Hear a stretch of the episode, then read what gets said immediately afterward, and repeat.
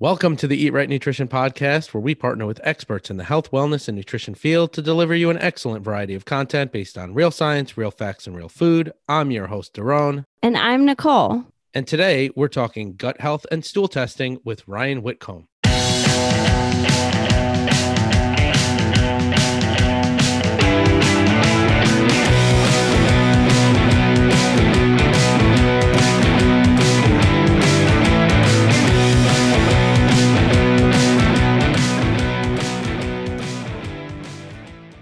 Do I say something Ryan, here? What's up? welcome, welcome back. Thank you very much. You'd think by now that this is my second time doing this, I would know when to say hello at the intro, and I still get stuck on this. Yeah, you know, it's okay. You'll It's get it at some point. Maybe on the fifth time I'm on the show. Yeah, yeah, yeah, Yeah. That's fine. That's fine. I mean, we'll see how this goes, and then we'll see if we even want to invite you back. Your love for me is very conditional. Ryan, today we want to talk about gut health and specifically stool testing. Poop. Poop. We want to yeah, talk about we want poop. to talk about poop. This is my favorite topic as a dietitian.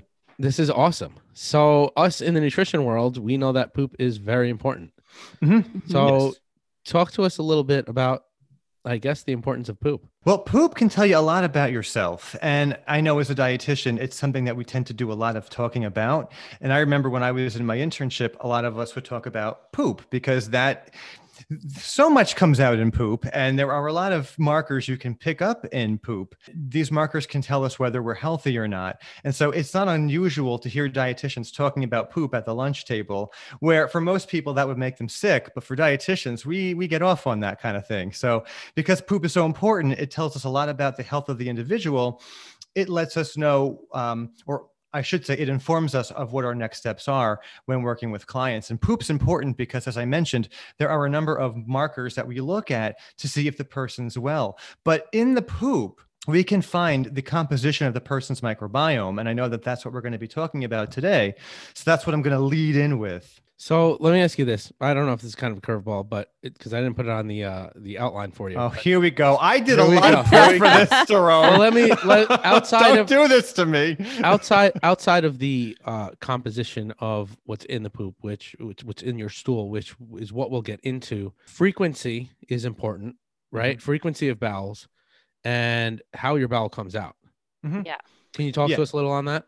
Yeah, that goes to the Bristol stool chart. So, for those of you who aren't aware, the Bristol stool chart is basically a chart of different types of poop, and it has the the definitions, the consistency, the shape, the form, you know how solid or liquid it is, and it'll tell us based on what that poop looks like and how frequent it is, whether the person's experiencing normal uh, bowel movements, if they're experiencing diarrhea, if they're experiencing constipation. Because you'd be surprised, many people have constipation and they don't think of it as constipation, but based on the look of the poop, it can tell us whether that person is constipated or not without really knowing anything else about them, what kind of foods they're eating, how much fiber they're getting, how much water they're drinking.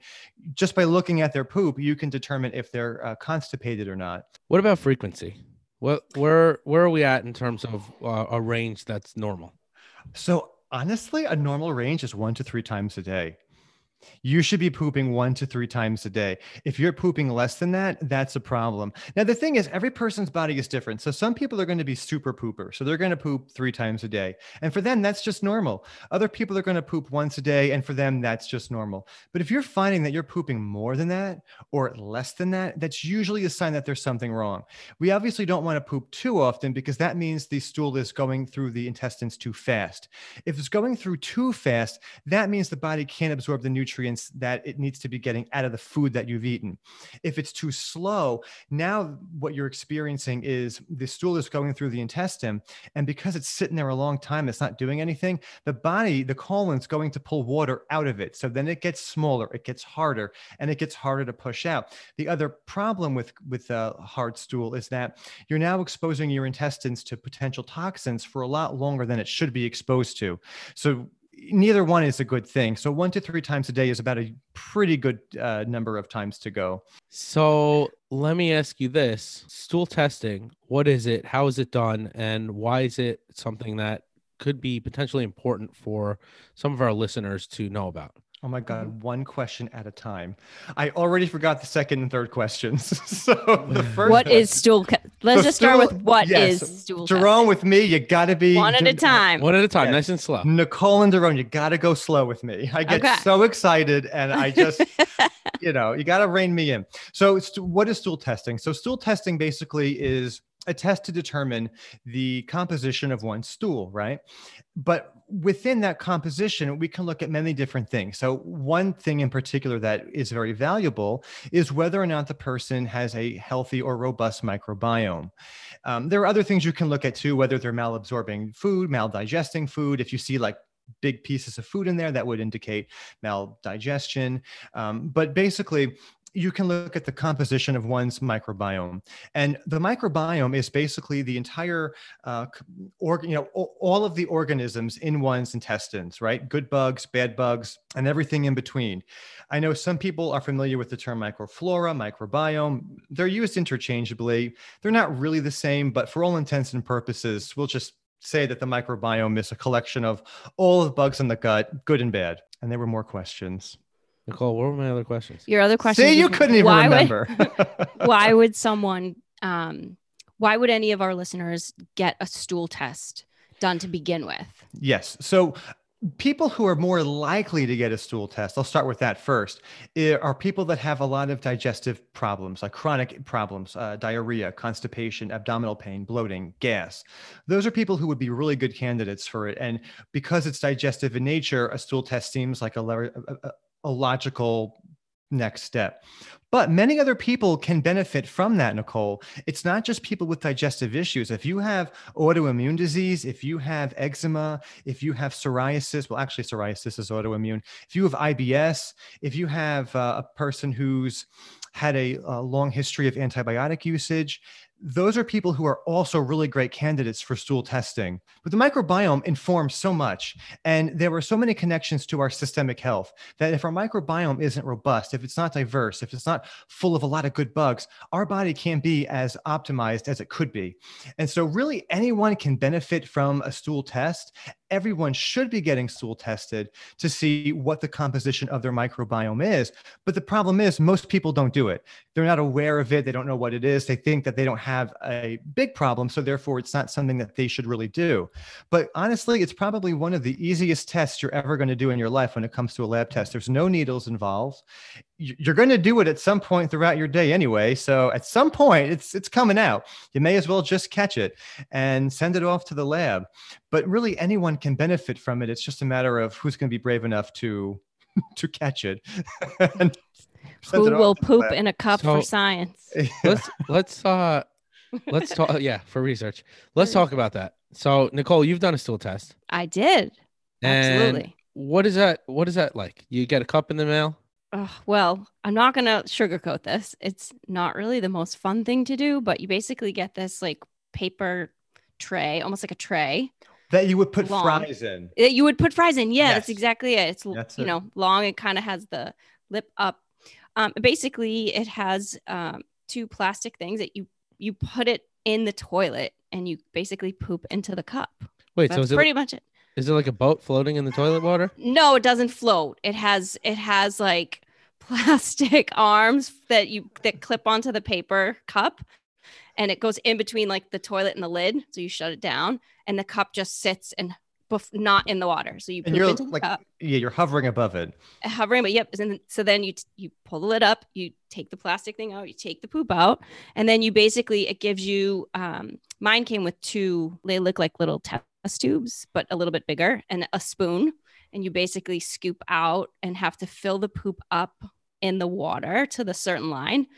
I'm sorry. It, listen, nobody likes to talk about it because it's embarrassing and it's a little gross. And I, so I'm in the bathroom scooping poop out of a cup to put into a test tube with this liquid that I'm assuming keeps it fresh. And then you send it back into the lab and they test it. And I have to tell you, all of that aside, because yes, it's a little disgusting. And I remember sitting there thinking, this better tell me something worth learning about my body for to do this. But it was by far the best thing I've ever done because I learned a lot about my body and things that have definitely helped my gut health and i'm feeling incredible and this is six months later seven months later from Mhm. my initial stool test so So i definitely just- recommend people do it well, that it sounds appetizing. And for the record, you're not really entirely grossed out by that, but you're grossed out by mushrooms that grow from uh, f- No. fungus that grows from bugs that we eat. okay so we did Oh, another episode on- Yes. Uh, cordyceps that's and thank you i'm not the only one I'm sorry. I agree. I think cordyceps Thank is you. really freaking gross. it's disgusting and no i I'd did rather not play with my own poop. Me I'm with too. you. Nicole, you, I'm with you. Yeah, At least it's mine. It's mine. It's mine. That's what I said. And I have to admit, I want to learn. I wanted to know. I wanted to know exactly what was going on with my body. And I figured, you know, I mean, if anybody's going to play, I just I just want to say on that note, you know how many bugs you've unintentionally eating by eating cereal? I don't eat cereal. Not now. What are you talking about? Well, cereal, they're allowed to have like a certain number of Yeah. bugs in the cereal, right? It's Oh, all oh. foods. are- All foods. Oh, are just like that, right? food in general. Food in general, yeah. Yeah. Yeah. But you don't think about Daron, it. No, and things growing on stuff. I don't know. That's a whole nother topic. Let's stay Oh, on. all right, Let's back- stay on the poop topic. Back to the poop. Um, The less back- disgusting topic. back Yes. to the back to the stool testing. All right. So we kind of talked about some symptoms, right? So most people would come in and they'd be like, I have digestive issues. And I think that this is a common misconception is that you should only get a stool test or you only have gut issues if you're feeling some type of indigestion or bloat or something that is digestive, IBS, right? Things of that sort. And there's a lot more than just that. So I think it's important for our audience to know that a lot of things stem from the gut Mhm. and it stems from the uh, quality of the gut microbiome. which is directly affected by the quality of the diet, how Mhm. uh, much stress that person is exposed to, how much Mhm. sleep they're getting. There's a whole host of, of things, and it's a vicious cycle. But I think to add on to what Daron just said, a lot of people don't realize that the gut is connected to the brain. There's a nerve called the vagus nerve, and that is, I, I like to think of it as a highway that connects the two organs, and they communicate with each other. When the microbiome isn't healthy, that doesn't mean you're always going to have digestive complaints you know you might not have diarrhea you might not have bad gas or or constipation you might have brain fog you might have migraines you might have something else that affects oh that was you Yeah, I didn't have any of the gut stuff that you're describing. I definitely had migraines. I actually even have like some shoulder pain, Mm. like in my upper back when I ate certain foods. And I definitely just, I felt like, I just felt, I did feel bloated. I will say that. But other than that, it wasn't anything that I would have been like, I think this is my gut. yeah you would never think that a gut test or a stool test would be the thing that you needed to get the information that you needed to make changes in order to feel Mhm. better It- Mhm. you were probably thinking one of a million other things to to research I was actually thinking hormones, to be honest with you. Mm. I thought I'm having migraines, so my hormones must be off. And you know, that was just my my gut, my gut instinct, no pun intended. well, my don't forget my company is called Gut Reaction. That's not that is not a um you know uh, incident or a, Yeah. what you, a coincidence. Coincidence. You know what's interesting that I've heard recently is the term upset stomach, Mhm. right? It's like tying an emotion that comes from your brain, right? That it's tying that to your gut, right? And in a lot of cases that that in some cases that could be the case, right? That there's, you know, you're upset so that disrupts your gut microbiome. Mhm.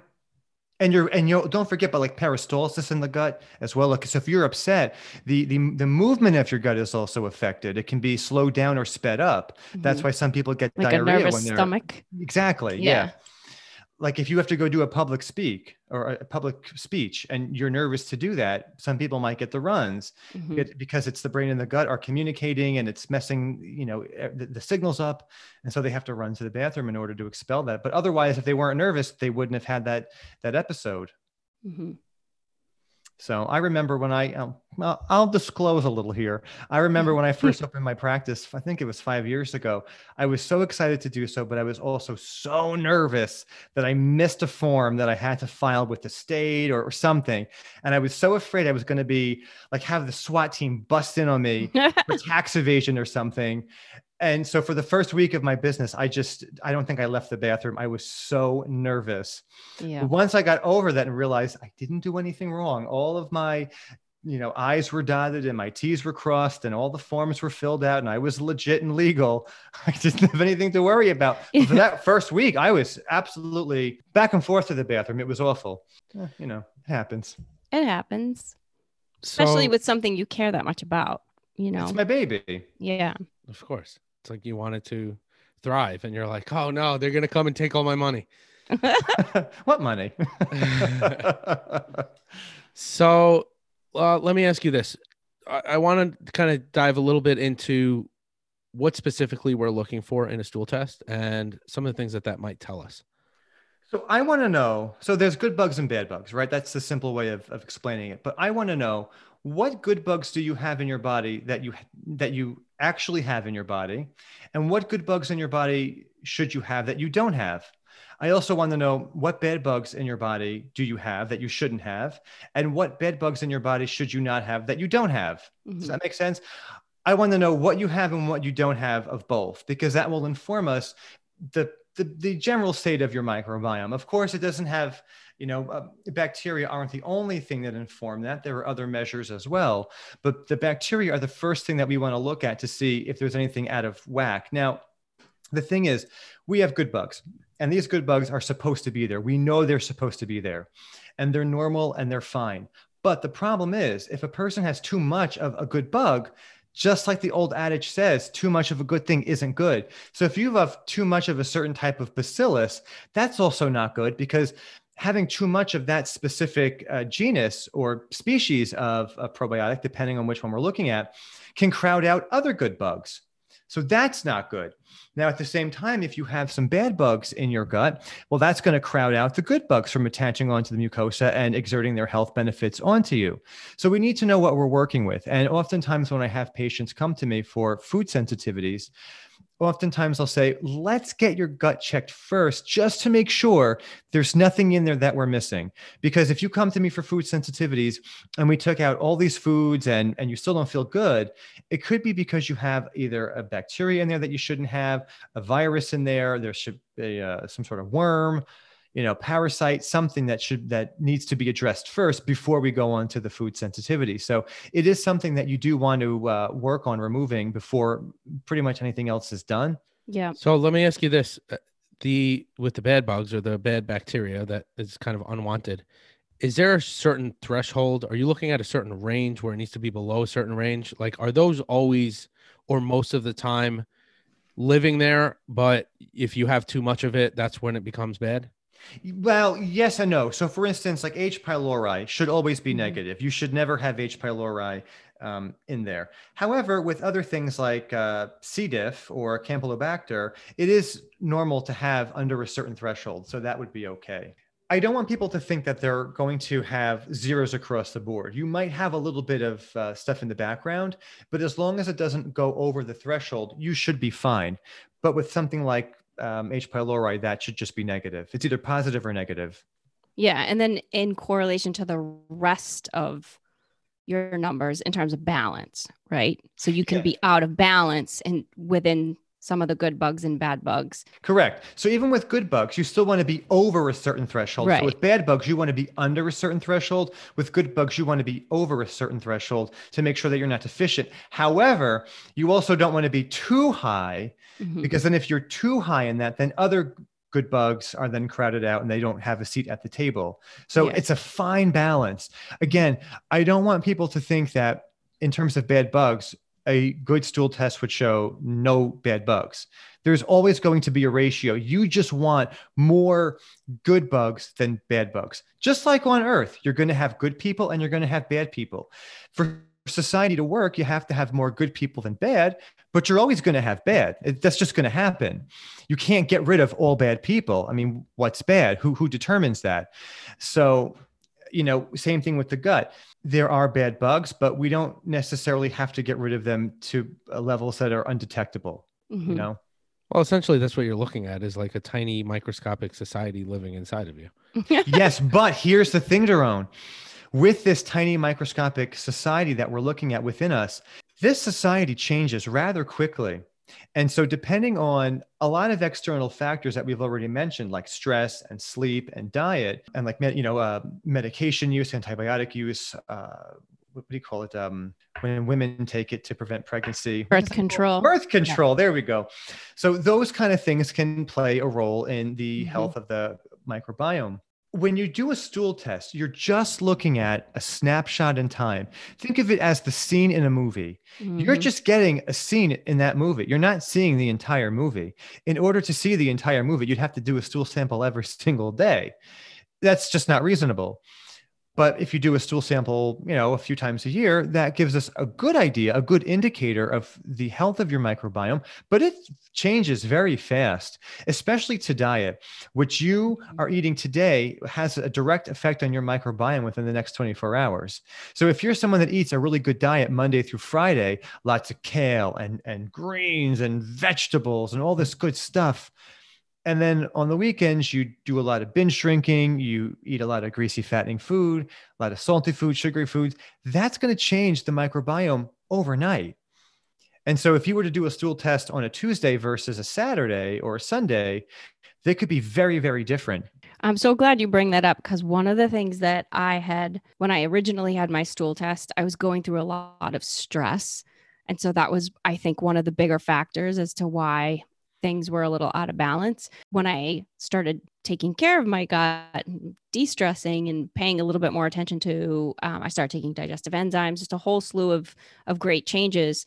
I did a second test and everything came back quote unquote balanced as she puts it or normal Perfect. but it's interesting because i have had stool tests done i think that was maybe my third or fourth one i did a couple during the time that i had done my contest prep for bikini shows because i had been told that when other competitors or other girls that I had been competing with had been eating the same things every day, which we tend to do, and we're competing, they had really bad time with their guts after the fact because there wasn't a lot of variety in their food or they were mm-hmm. limiting certain types of food etc so i really wanted to make sure i was being very careful when i did it. And i had never had any issues before. Every stool test i had done prior came back normal normal normal. And i found it really interesting that the most stressful time in my life was the time when the time that it was actually off and I was having obviously migraines being my biggest complaint i guess or symptom. But that just goes to show you how complex the body is. Yeah. And there are so many factors that sometimes are out of our control. I mean mm-hmm. it's easy to say we have stress you know stress from work stress from relationships you know financial stress it's not always that easy to rein some of these things in. Oftentimes, yeah. these things could take months or years to really iron them out before they're no longer a worry for us. So I understand why a lot of people sometimes their results come back and they're just they're overloaded. Their bucket can't handle anymore. They're overflowing. Yeah, yeah definitely. Um, and I also think when you really start to, I, I I should also say that when under that type of stress, I definitely had different patterns of eating because I was stressed. So I was making mm-hmm. different choices. Yep. So one kind of just snowballed into the other. So, oh, yeah, they feed off of each other. You know, Absolutely. Yeah. But I think for our listeners, the biggest thing in terms of just what we've talked about so far is that if you're experiencing any of symptoms, even things that you think might not be a gut issue, I think it's absolutely worth giving it a a try and, and doing the test. I mean, I never would have done it if it wasn't re- recommended to me or it wasn't in the forefront of my mind to do it, I should say, mm-hmm. at that well, time specifically. I view it like like doing blood work. You do it. Yeah, some, but no cases, one wants to poop in, some, in, a cup. Like it's it's much yeah, harder. I get it, but no, and but uh, but many people have fear of needles. Needles, and they don't, don't want to do true. that either. But for the sake of your health, right? When you look at your blood lipid profile, you look mm-hmm. at your your hemoglobin A1C, you look at your triglycerides you look at your blood sugar you look at uh you know your your potassium your nutrient status right? All of those things are super important and your gut plays such a crucial role on your body that why not go and you know just get a checkup Absolutely. I think those are two really good points that the that, that that the two of you just made because you're doing routine blood work anyway and the, the the the benefit of a stool test is that you get to do it from the privacy of your home. You don't have to do it at a lab in a in a cold bathroom. That's the worst. Yeah. You know, toilet seat where a bunch of other strangers have sat you can do it in the privacy of your own home on your own time when nature calls. Mm-hmm. And yeah, it's kind of gross. You don't really want to play with it. But you know, that's life. I pick up my dog's poop multiple times a day. So if I can pick up his, I can definitely play with mine Yeah. and pick it up and, and scoop it in and do what I got to do. But I think, as Daron said, it, it really needs to be part of a just basic uh, checkup a few times, you know, one or two times a year, maybe three or four, depending on your medical status. But because the gut is such an important indicator of our overall health, by not getting it tested, we're overlooking a massive part of who we are because it does tell us a lot about who we are. And think of it the stool is downstream from everything. I mean, it's at the bottom end of our body. So everything collects downstream. Shit rolls downhill. Yeah. I mean, that's the expression. And so all the things in our body that we can test, oh my gosh, like uh, levels of inflammation, we can test for zonulin, we can test for um, enzyme levels in our stool. It's a no brainer to just get it done. But, Well- you know, I don't want to sound preachy here, but Talk to us a little bit about some of those other things that we're testing for. Okay, so it's not just bacteria that we're testing for. Stool uh, tests can also tell us about a number of other things as well. So the first one I mentioned, I think, was uh, intestinal inflammation, and the marker there is calprotectin. Now, you have you heard of CRP, C-reactive protein? Mhm. Okay, that's a marker of inflammation that we get from the blood.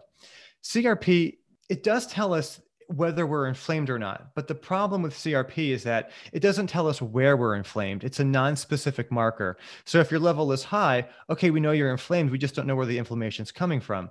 If it's, you know, low, then okay, we know you're not inflamed.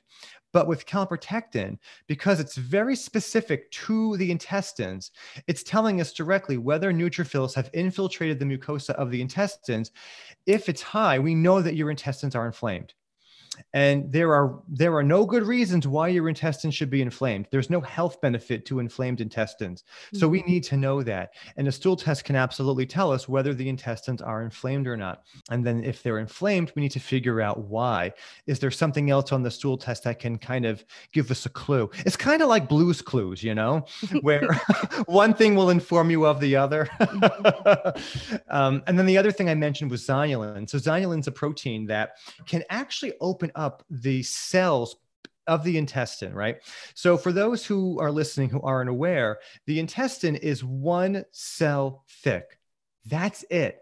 It's amazing. There is one layer of very, very microscopic cells that keep the contents of the gut inside the gut and contents outside the gut outside. It's incredible. Now, the, the cells on um, in a perfect human specimen like myself will always be intact. um, they'll always be intact, and that's how they should be because you don't want things outside the gut getting in and vice versa.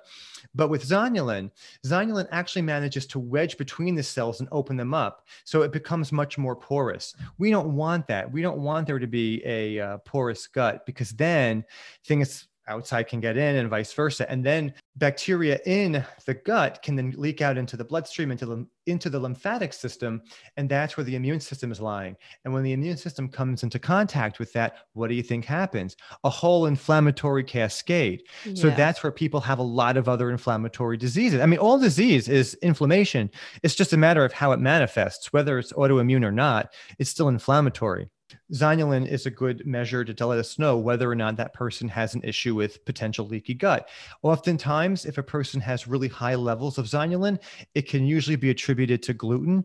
Now, I'm not going to say that everyone on the face of the earth should avoid gluten, but definitely if those levels are high, that would be an area where I'd say, okay, let's have you go to your doctor for further testing to double check that. Mhm. Another marker that we can look at in the stool is pancreatic enzymes. So elastase 1 is a marker.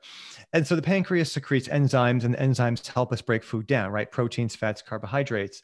But for some people with pancreatic insufficiency, for whatever reason, their pancreas doesn't release enough uh, levels of um, enzymes. And so therefore they can't digest very well. And so you might get some undigested food in the stool, which is a sign that something's going wrong. So in the stool test, we can measure whether or not the pancreas is releasing enough enzymes for that person to properly digest their food. That's huge. Another thing, secretory immunoglobulin A. That's a marker that we use uh, to look at intestinal health as well. And secretory immunoglobulin A helps to keep the lining of the gut nice and clean, and it it, it can prevent bad bugs from attaching onto uh, the lining and it allows good bugs to attach. So good bugs can attach, bad bugs can't attach when SIGA is there. Um, and again, in the stool test, we can determine whether or not SIGA is present in enough levels that we should be worried or not worried. So it's not just about bugs, it's, it's intestinal health as well. You keep mentioning uh, good bugs and bad bugs. So how do we know the difference in terms of what's good and what's bad? well, well, there is a little list here that I have. There are 10 things that a good bug will do that we know that the body will respond to. Okay. ooh, Now, the good bugs that we know should be there, they, they offer 10 benefits. Now, each bug may not necessarily offer all 10, right? So some bugs may offer just one benefit. Others may offer five benefits or seven. Some may offer all 10. I, you know, I don't know which ones specifically offer what. But um, there are 10 things that we look for to, to determine whether a um, bug is good or bad. So, and this is how they've determined it. So, are you ready for the list? let's go. Lay it All on right. me. At number one, a good bacteria will adhere to the epithelium of the gut and act as a colonization barrier by preventing pathogens from adhering to the mucosa. So, as I previously mentioned, bad bugs should not be able to attach on. That the um, the good bugs will act as a barrier, so they won't let them attach. So that's the first thing. The second thing is that good bugs will modify the microbial flora through the synthesis of antimicrobial compounds like short chain fatty acids. We all know short chain fatty acids are anti inflammatory in nature and they confer their own host of benefits on the host. So that's another thing that good bugs do. Bad bugs, they don't produce short chain fatty acids. they might produce toxins that make you sick, but they're not producing short chain fatty acids. The third thing that good bugs do, they stimulate the immune system in the form of increased secretion of secretory immunoglobulin A. We just discussed that. Eh, They also elevate the number of natural killer cells in the gut and also enhances the phagocytic activity of macrophages. So, natural killer cells and macrophages are natural parts of the immune system that we need to keep us healthy. Macrophages produce something called phagocytosis, which is basically a really funny way of saying it eats bad material. So, bacteria, viruses, worms, pathogens, it'll gobble it up into smaller bits and then excrete it out later on. So, it becomes uh, neutralized, I should say. So, that's the third thing. Then, good bacteria also compete for nutrients that pathogenic organisms might otherwise take. So, a really good example of this would be C. diff. Okay. C. diff requires monosaccharides in order to grow, but probiotics can, in fact, eat those monosaccharides so that the C. diff can't get access to it and therefore can't thrive. So, So, it's, it's, basi- protecting you. it's Yeah. protecting you. It's eating. It's eating the food for you to protect you so that the C. diff can't grow. Wow. Very interesting. The Yeah. fifth thing that good bacteria do is that they promote anti inflammatory activity by interacting with toll like receptors and they downregulate the transcription of genes that encode for pro inflammatory cytokines and at the same time upregulating anti inflammatory cytokines. So, you know, it's um, pretty robust. I mean, it, it does quite a bit there. So basically, what it's saying is there are certain cytokines that are pro-inflammatory in nature that good bacteria will boost. It'll you know increase their numbers, and then the pro-inflammatory cytokines, the bad ones that cause us inflammation and a whole host of really negative side effects, it will decrease their numbers as well. So that's a lot. I mean, look, these little guys that we can't even see with the naked eye do quite a bit. I was gonna say they definitely need to be nurtured. They- and obviously, you know, these these are things that we know through research, right? You can study a bacteria and you can study a strain and say, okay, well, this one produces short chain fatty acids. This is the good guy. Actually, no, I'm making all this up right now. There's no research to back it up. Uh, all right, let's get him out of here. Where, where's the We need cane? real, we need real science here. Da, da, da, yeah. da, da. Get that cane out of here. I'm not leaving the stage just yet. But you know, research is finding this, and, and this is how we know that a bug is supposed to be in the, the body and that it's native to the gastrointestinal system. If it doesn't do any of these things, then they have a pretty good idea that it's probably not good. Or if they find that it's producing toxins that make the person sick, or it's eating the nutrients that the good pro- uh, probiotics need, then they know that it's it's bad. The other thing is that good bacteria modify gastrointestinal transit time. So, you know how before we spoke about stool and how if it goes by too quickly or too slow, that can be problematic? Well, mm-hmm. good bacteria will balance it out so that it's not going too fast or too slow through the intestines. It's Goldilocks, it's going through at just the right pace. So, your body can absorb the nutrients in there without being exposed to toxins for too long and without becoming too hard.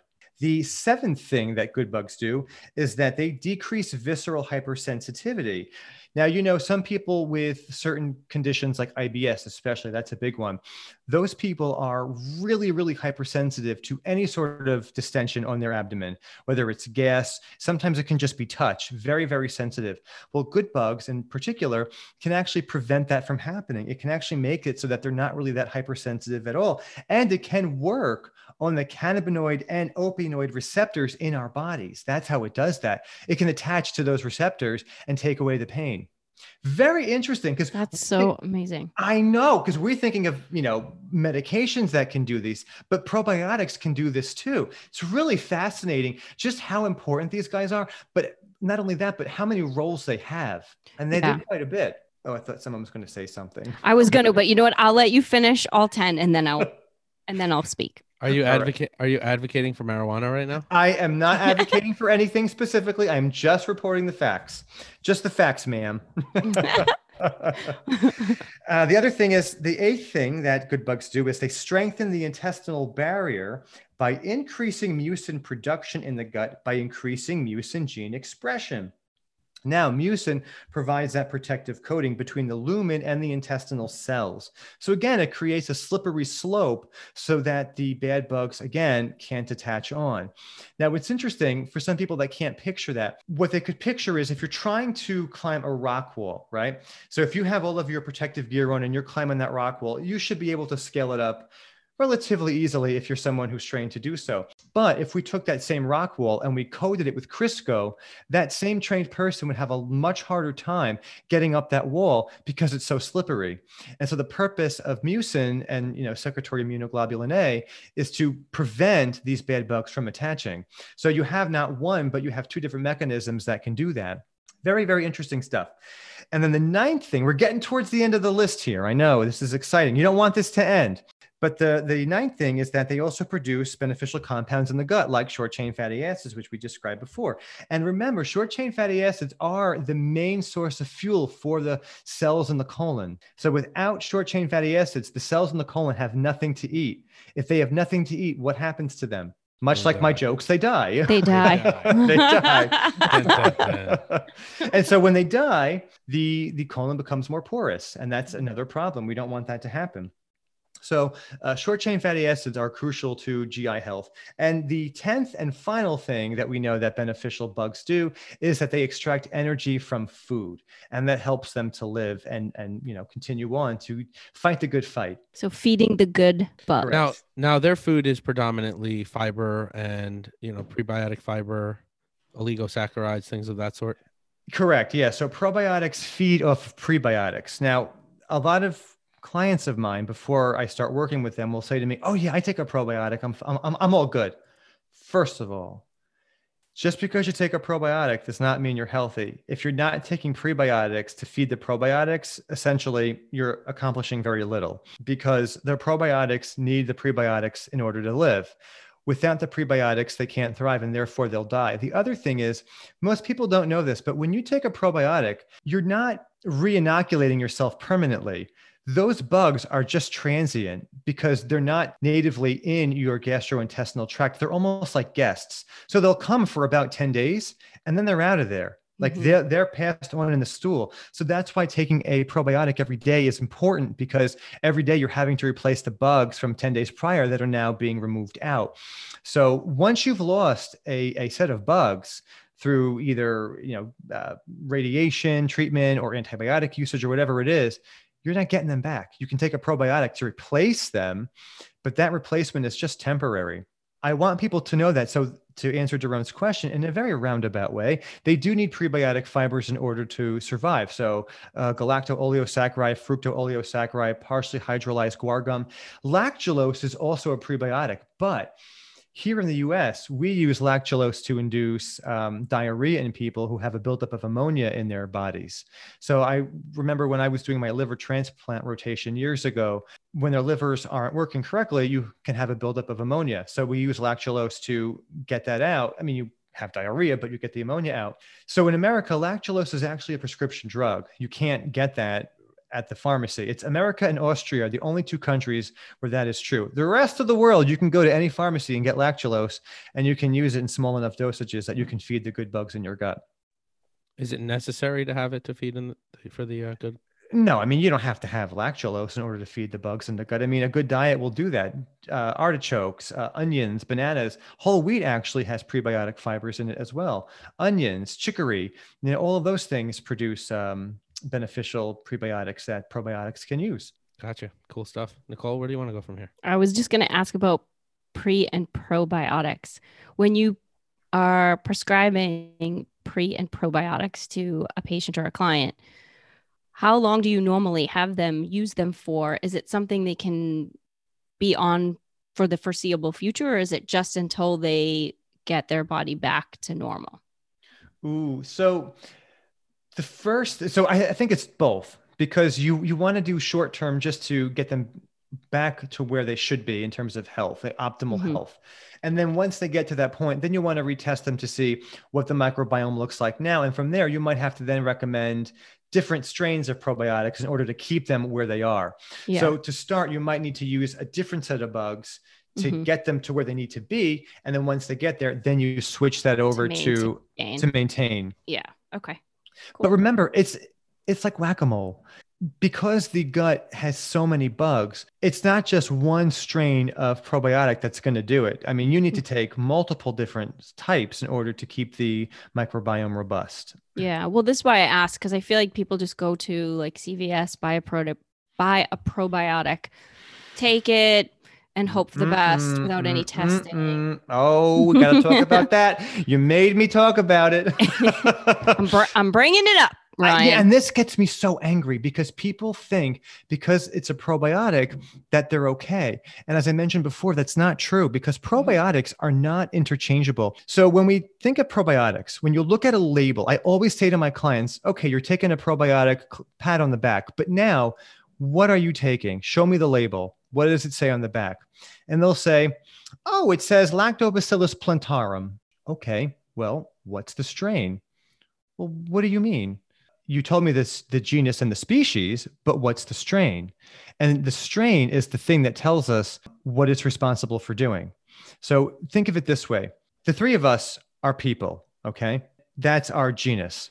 Our species would be our family with the last name, right? So I'm Whitcomb the people in my family who have the last name Whitcomb, that would be the species. But then the strain would be Ryan. I'm Ryan. I'm different from my cousin Mary or my cousin Craig or my cousin Chris. We behave differently. We act differently. We do different things. We have different interests. And when it comes to probiotics, it's the same thing. Mm-hmm. Just because something's in the same genus and species does not mean it's going to act the same way. Lactobacillus plantarum 299V is very different from Lactobacillus plantarum MF 1298 they're two totally different probiotics. Mm-hmm. and they're going to act very very differently. One of them can make ibs much better. It can take away a lot of the symptoms of ibs the other one can make ibs worse. So probiotics are not interchangeable by any stretch of the imagination. You need to know exactly what you're taking. If it just says a genus and a species put it back. Don't buy it because you don't know what you're getting. It's the strain that tells you what that specific probiotic is responsible for doing in terms of health benefits. There are there genetic variances between you and me and Nicole in terms of what probiotics we would need? Absolutely. Absolutely. Daron, that is such a great question because we get our individual microbiomes. Guess who we get it from? Mom. Because where do we come out of? We come Mom. out of the vaginal, the, the birth canal, right through the mm-hmm. vaginal canal. Well, see, let's put C-section aside for a moment. But when we come through the birth canal, we're screaming, we're scared, we don't know what's going on. And because our mouths are open, we're getting all of that flora from the mother and it's going into our mouths and then down into our guts. Our mother is the one who colonizes us at birth. Mhm. So when she's giving birth to us, that's when we get colonized. And then, of course, there were some other bugs in the environment in the hospital that we come into contact with. Now, for for children who are born via C-section, they don't get any of that. So all of the the uh, bugs that the mother would have passed on, those children miss out on, and it's unfortunate because those are are bugs that could be so beneficial to them. Now, here's the thing. There's this thing called vaginal swabbing that doctors can do, and they basically take swabs of the woman's vagina and, and birth canal, and they then put it in the baby and try to, you know, in, in the hopes that they can colonize the child. I've had a number of people in my life um, personally who have had to get C-sections for one reason or another. And again, there's no judgment here. I'm not here to shame anyone who had to have a C-section. It's it's it's one of those things where you know different circumstances for different people, but I said to them, see if your doctor will do a, a, a vaginal swab. Do you know every doctor that my well person spoke to refused, just wouldn't do it? And for me, there's no downside to it. It couldn't harm the child because the child would have had that happen to them anyway. But many doctors won't do that. So, unfortunately, for children who are born via C section, their microbiomes look very different, very much unlike the mother because they'd never had the opportunity to go through the birth canal. So, instead, their microbiome consists of the hospital environment, much more so than ch- children who were bor- born vaginally. And so, then that child will grow up and then at some point you know that woman she'll grow up into a woman she'll give birth. But because her microbiome was very different at birth from her mother's depending on how she gives birth to her daughter or son that child's microbiome will be very different as well. So it's one of those things where we're all very different microbiome wise because of that very reason. The other thing is Daron, to add on to what you said there's this thing called the disappearing hypothesis what is it called? Disappearing microbiome hypothesis. And basically, what it means is as we get more sterile over the years and our level of hygiene increases, we're losing a lot more bugs. People 100 years ago had a lot more diversity in their microbiome than people today. And it's because we're using a lot more hand sanitizer, we're using a lot more antibacterial soap, we're much more clean, we're much more conscious of that. We shower more often. People don't realize this, but there is a skin microbiome that's totally different from the gut microbiome. There's a hair microbiome, very different from the skin and the gut. There's a vaginal microbiome. I mean, all of these things have their own microbiome. And the cleaner we get, the more often we shower, the more often we take hot baths. That all has an effect on our microbiome. And so that affects then our children as well. So over the years, we tend to lose diversity in the microbiome because of all this cleanliness. So I'm going to reference the I'm last. gonna go ep- get dirty. I'm going to reference the last episode. the last episode that we did together. So basically, what Ryan is saying is that he not only doesn't wear deodorant, but he doesn't, sho- but he doesn't shower. he also doesn't shower. No, let me tell you something. I will, you know what? I'm going to defend myself here. When I go in the shower. I forgot about that. oh no, I'm the gloves are off. I'm glad because that. Do you know? I've read studies on this, but people who who are constantly washing their armpits, and this is something that I want to do more research on. Listen, we already talked about this. I'm using armpit. deodorant. Wait a minute, Nicole, you play with your poop, so you have no basis to criticize. She acts like it's Play-Doh. I bet she has little tubes of it in her her uh, bedroom. I definitely do not. they say it's non-toxic, but I disagree. Yeah. But um, Touche. but it's, So- it's one of those things where there's so much more research that needs to be done on like the skin microbiome in order to have a much more intelligent conversation.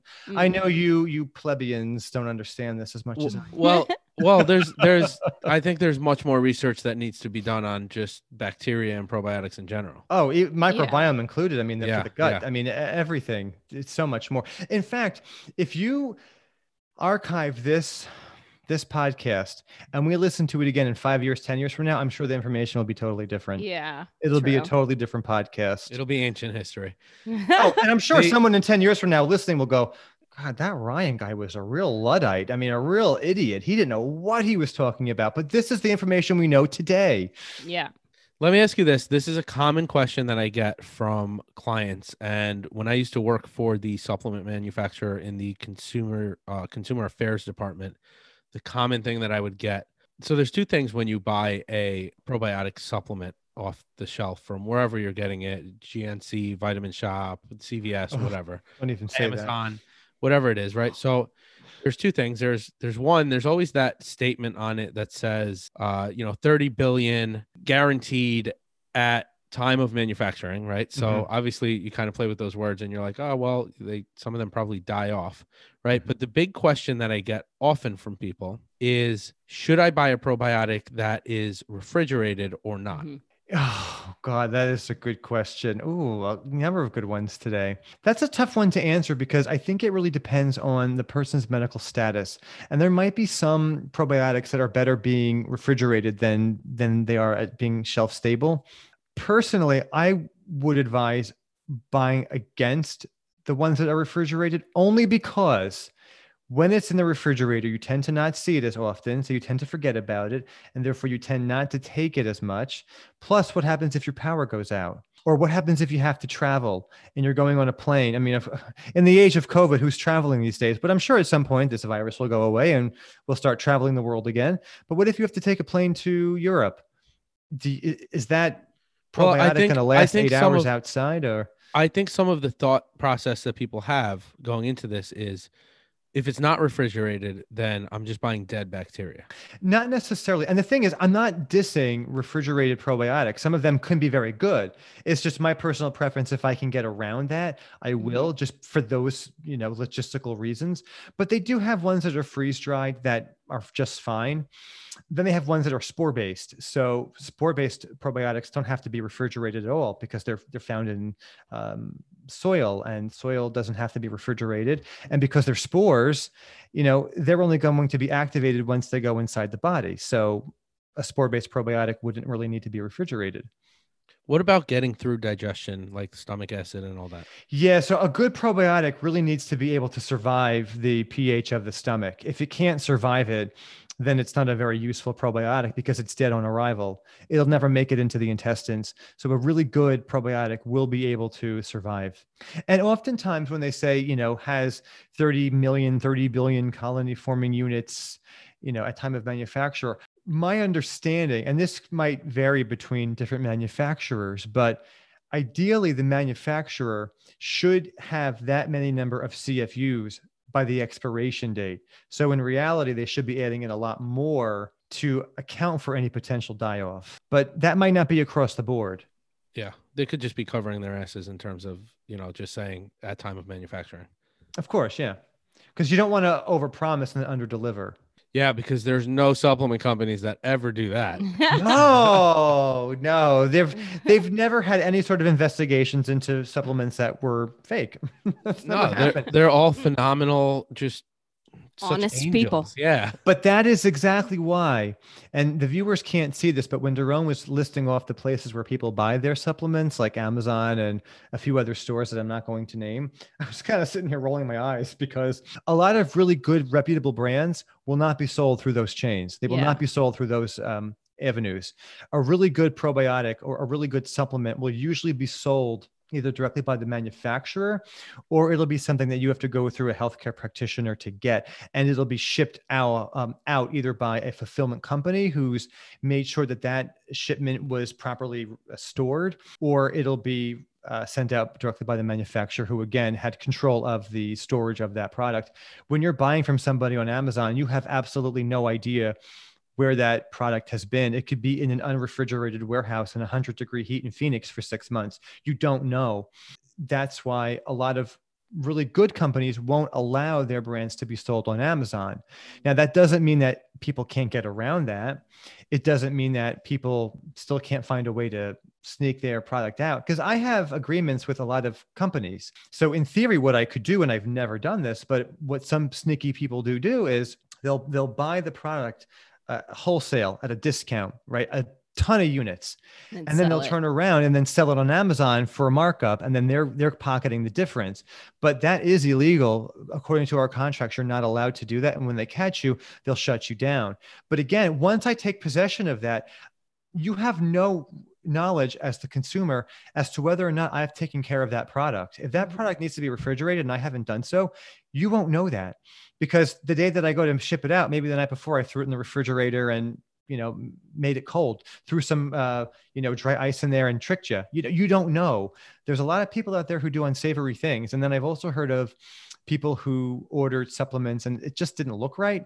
So they they, they didn't take it. But i I've also heard of investigations that were done where they did find product that was properly labeled by the company. But what happened was a person emptied out that package and then put in a bunch of fake stuff, not harmful per se, just full of cellulose, which is just a little plant fiber. It's not going to harm you, but it, it isn't the actual supplement that you think you're getting. But you, as a consumer, wouldn't know that. So it's just one of those things where I really caution people to be careful with where they get their supplements from because you just don't know. Look, I love Amazon for a lot of things, supplements and food. Uh, no. Well, that's where you see companies now that are considered professional lines like Thorne or Thorne. Designs for Yep, Health, Yeah. Yep.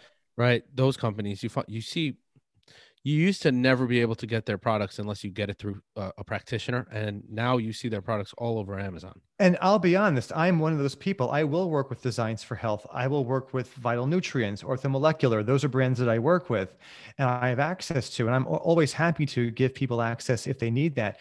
And there are some some pharmacies that I know of that will order this product, but because they have a contract with those companies and they're guaranteed to be able to store that product correctly, they can then sell to the average consumer. So I know there's a pharmacy in, um, I think it's Bedlam, Bed- Bedminster, New Jersey, that sells a lot of um, professional grade supplements like Designs for Health and Thorne and a bunch of others. You know, they'll do that and they're allowed to. But otherwise, you have to get it through a practitioner because they don't want anyone to just be able to do that. But Amazon has created a really big problem for them. And the average person just doesn't know that Yeah. they don't know that um, the product that they're getting could be not necessarily in the best shape. I'm not saying that it's always tampered with. I, I'm not making that an accusation, but the problem is we just don't know.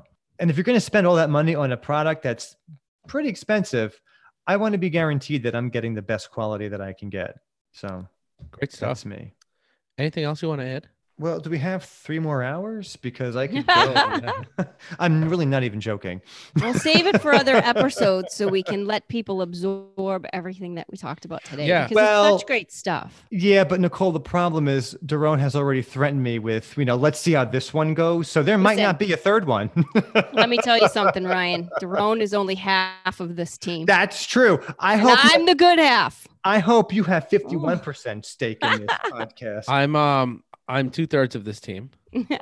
excellent, excellent topic. Excellent information from you, Ryan, as always, which Yeah. is why we invited you back on the show. We love the insight that you have. You're definitely an expert in the field in what you do. You definitely do your due diligence, and I appreciate all of your insight for our audience. Uh, if anybody has any questions for Ryan, you can go to his website gutrxn.com. You can schedule a free call on his website and uh, if you're having any gut issues or you you know having some Or not. sensitivities or not, right? As we Um, discussed. Ry- Ryan is definitely somebody that is an expert in the field, really cares about his clients and and really loves and, and is really passionate about what he does. So Ryan, I appreciate you coming on. Well, thank you for having me. It was a pleasure as usual. I really appreciate it. And hopefully, I was able to impart some knowledge to your listeners. And even if they learned one new thing, to me, it was totally worth it. Excellent. I appreciate it. If you enjoyed this episode, click subscribe, give us five stars, write a review, share it with a friend, and you'll hear us next week.